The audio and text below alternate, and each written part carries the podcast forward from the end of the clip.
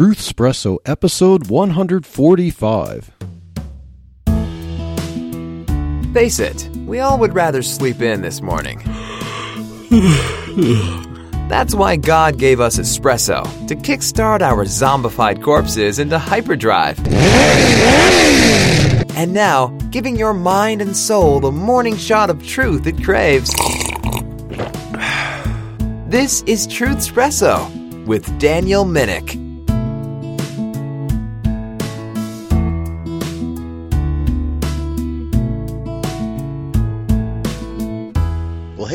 This is Daniel Minnick, your host for Truth Espresso, and this is yet another episode of Truth Espresso Express. Oh, let me make sure the mic is closer to my mouth there, if you can hear me better. Uh, this is Truth Espresso Express, um, the episodes that I record when I'm driving to work. And this is, one is going to be based on um, actually an interview that I did for Quest for Truth. Uh, my brother and I were on Quest for Truth with Keith Heltsley, and we talked about our book, When the Watchtower Knocks, discussing an encounter with Jehovah's Witnesses. And we had a fun discussion there. That was the first time that my brother got to come in on one of these podcasts for the Christian podcast community. And yes, so I also would like to tell you to check out Quest for Truth with Keith Helsley and Nathan Caldwell on the Christian podcast community. They run uh, several podcasts. They have um, a network of podcasts, uh, Keith does, such as Protectors of the Book. But yeah, they have their own little network that you can find at lifetruth.com. I'll put a link to that in the show notes. You can check out all they have to author, offer. And yes, as a reminder, and sometimes I forget to say it, it's not out of self centeredness that I forget. I just honestly forget. I need to write it down to remind myself uh, to mention that Truth Espresso is a member of the Christian podcast community, and there are uh, many other about 40, if I remember correctly, other great podcasts to check out at the Christian podcast community. And sometimes you'll find yours truly as a guest on one of these podcasts. And I'm hoping to make my way to be a guest on more in the days ahead. And so, back to our topic at hand Jehovah's Witnesses. My brother and I got to be interviewed about our book and our encounter with Jehovah's Witnesses. We actually talked with Jehovah's, with a couple, an older couple, a pioneer minister couple, about a week ago over Zoom. And it's kind of unfortunate that they're not knocking on doors now. They're meeting over Zoom. And so we actually wanted to talk with them, but they were very averse to getting deep into anything. They didn't want to talk with anyone who had any knowledge of anything. And we weren't uh, antagonistic at all. We just told them and we only wanted to ask questions and get answers, but they were uncomfortable if we, by our questions, demonstrated that we had some knowledge of, Jehovah's Witnesses. But as we told uh, Keith in, uh, in the episode about our talk with them, uh, really, what do they expect? Who else is going to contact, make the effort to contact Jehovah's Witnesses from the literature that they're mailing out, if not uh, Christians who really want to talk with them? Um, you know, I don't know how many people are going to, or, or non religious people are going to get some literature in the mail and then email them or and want to talk with them and be converted to Jehovah's Witnesses. But one thing that I prepared notes for in a discussion with them that never got to come up, and uh, what we did get to talk about, and you, if you once you listen to the episode, if it's available, I will provide a link to it in the notes for this episode, along with some other notes related to what I'm going to talk about. But I mentioned in, I talked about in that episode about the Jehovah's Witness um, understanding of how Jesus died because they disagree with the mainstream understanding by Christians that Jesus died on a cross structure. And they say that Jesus died on an upright pole or stake. Uh, so there was no crossbeam. Um, Jehovah's Witness pictures of Jesus, their depictions of him, always show him on a pole uh, with his arms, kind of his elbows bent, his arms, and his hands above his head, uh, with one nail through his hands, attaching, with one hand on top of the other, uh, attaching his hands above his head to a pole.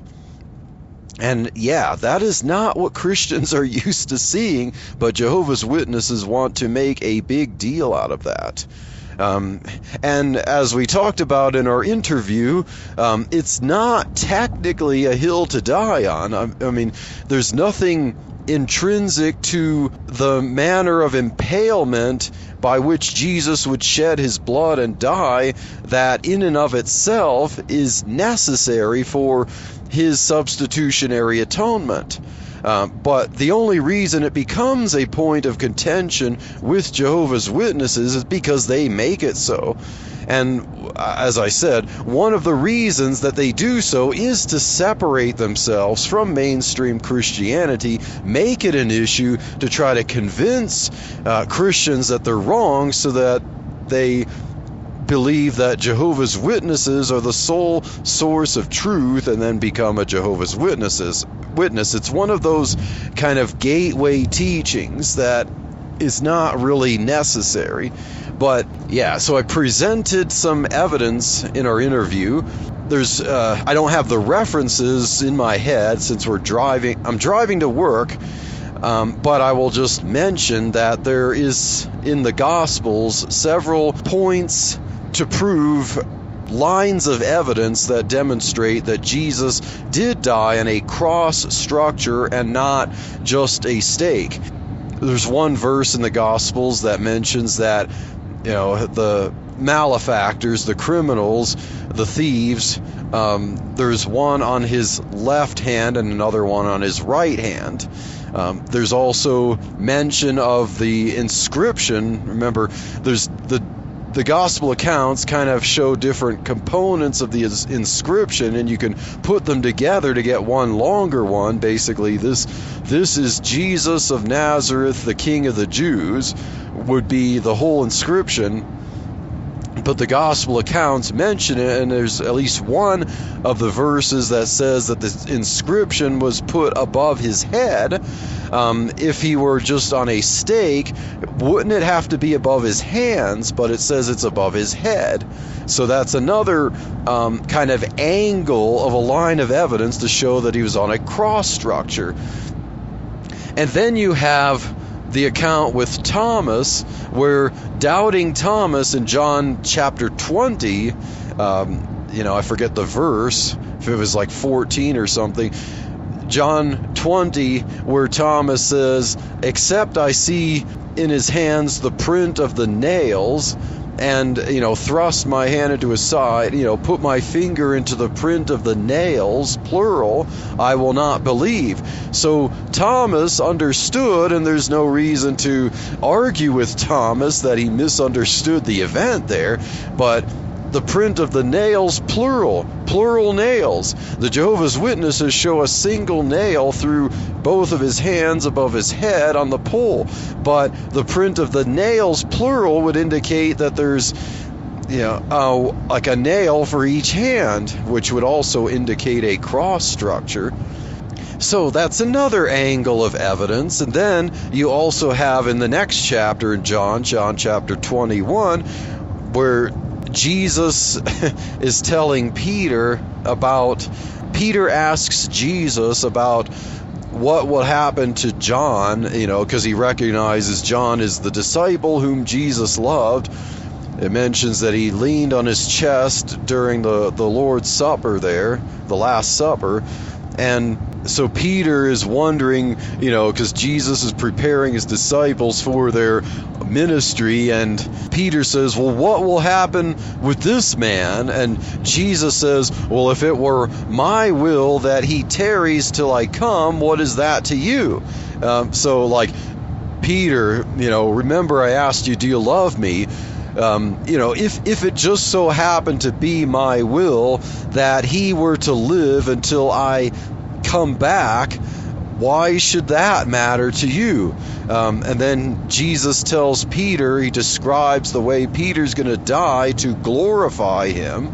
And he says that when you are old, someone will um, lift you up and carry you like dress you and carry you where you don't desire, but it says you will stretch forth your hands and you will be carried.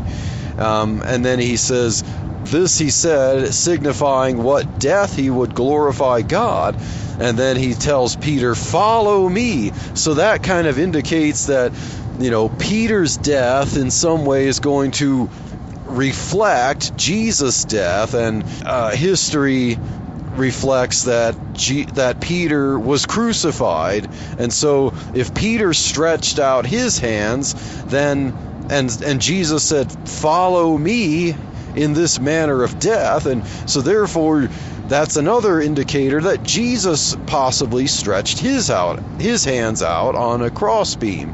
Yeah, and so I also mentioned early church evidence that indicates also that even the pagans recognize that Jesus died on a cross structure because you have um, a cave drawing from a pagan mocking Christians worshiping Jesus. So that kind of is a one two punch against Jehovah's Witnesses there because it shows a donkey on a cross structure with its arms stretched out and some drawing of a person. And then the words say, Alexamenos worships God, or worship, you know, basically worships his God.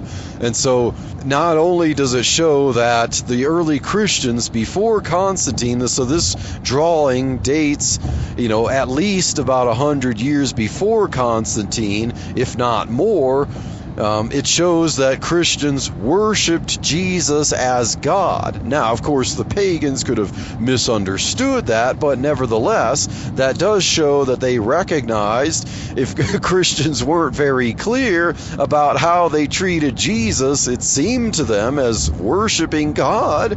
Um, and then they also understood that the one whom they worshiped was put on a cross structure before Constantine, because the Jehovah's Witnesses will say that the cross is a phallic pagan symbol, and you know they believe that they will teach that Constantine was the one who introduced it, because yes, Constantine is blamed for a lot of things being introduced into Christianity at the Council of Nicaea or later on during his reign, and that somehow he paganized Christianity. Now, Constantine did introduce, you know, what we could call Constantinianism and the, you know, kind of, you have the rise of the church state construct, but Constantine didn't introduce the Trinity, he didn't introduce the cross. So they believe that Contra- Constantine introduced the cross via the T, the Tau, as representing the god Tammuz from Mithraism.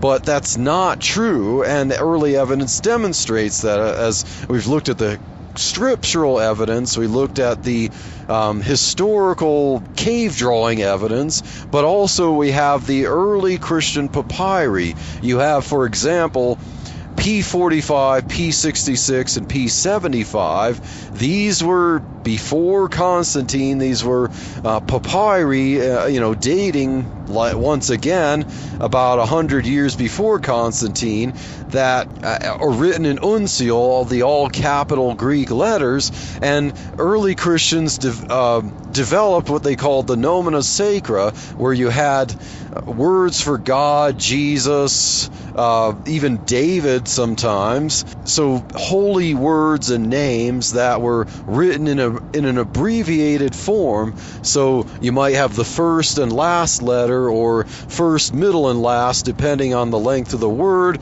Usually, the, the often vowels were removed, and then you had a line over the top of it. So that was a convention that we don't quite understand why Christians developed it, but they did. But it it often proves a lot of interesting things. So the nomina sacra, for instance, if you have theos, you might have the sigma or the theta and sigma, and then a line over it. But stauros is the Greek word for that we have translated cross, and Jehovah's Witnesses make a big deal out of that Greek word stauros because they'll say it just means an upright polar stake, and technically that's true. At least originally, that's what that word meant. That's what it technically technically means, but words uh, and their connotations can change over time because that's the Greek word for any long, large piece of wood, like a log, a stake, a pole but a st- the Roman crucifixion used a stauros, and so uh, you had the Greek the verb starao to mean to impale on this instrument. But um, how were people fastened to it? Roman antiqu- the, the work Roman Antiquities demonstrates that um, a criminal could be marched through the street in humility and whipped along the way and have uh, what's called a patibulum across his shoulders. His arms would be fastened to it as he carries it, as he's whipped, and then he could be fastened to the stauros. So, stauros had to do with with the yes the upright polar stake, but it was very likely, according to Evans, that Jesus had the patibulum fastened to him. He was then fastened to the stauros, so then you had um, the, the cross structure. And the early Christian papyri, as I was mentioning, would have a, a nomina sacra, an abbreviated form of the word stauros. So you had the STS, um, Sigma, t- t- STRS, Sigma Tau Rho Sigma, abbreviating stauros as this nomina sacra and of so the line over it. But then these early papyri would transfix, they'd create a ligature where the tau and the rho were fastened together as one character, and the rho which looked like a capital P, would extend above the tau to look like Jesus' draped head. And then, of course, the tau, you have the crossbeam. So it would look like uh, a human figure, a head, uh, attached to a cross structure. And this is how they would write the word stauros.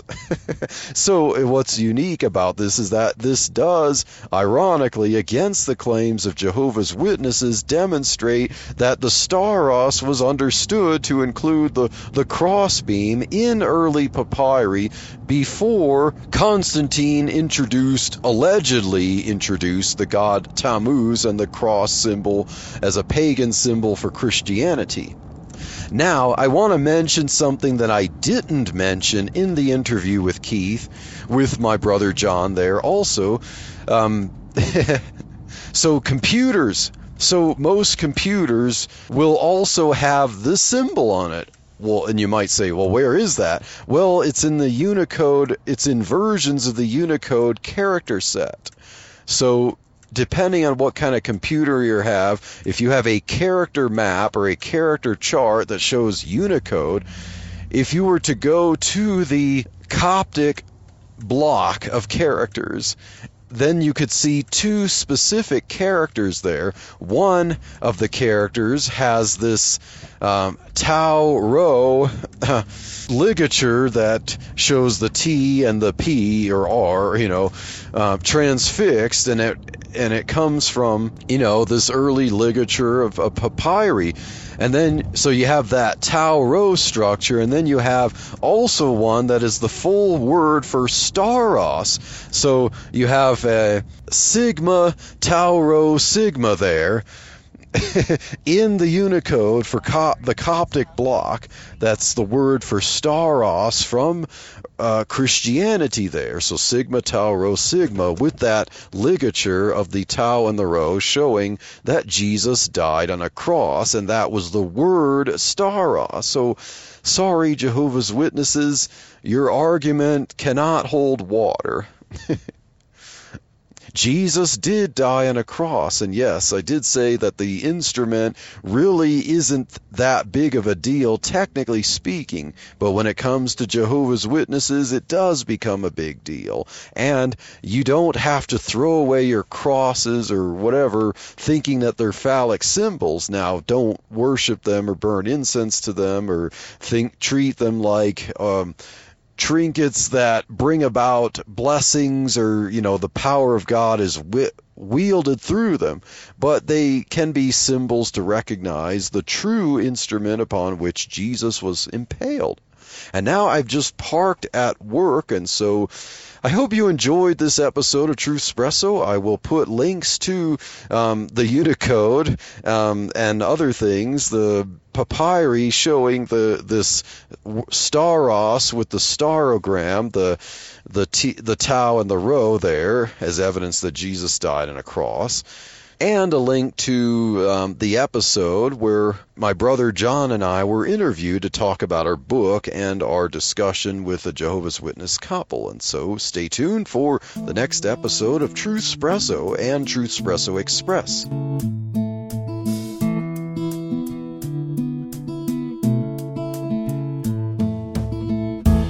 Thank you for waking up with Truth Espresso. Good morning, and God bless your day. Hey friends, Daniel Minnick here again. If you liked waking up to this episode of Truth Espresso, I would really appreciate it if you would rate it on Apple Podcasts, Stitcher, or whatever application you use to listen to Truth Espresso.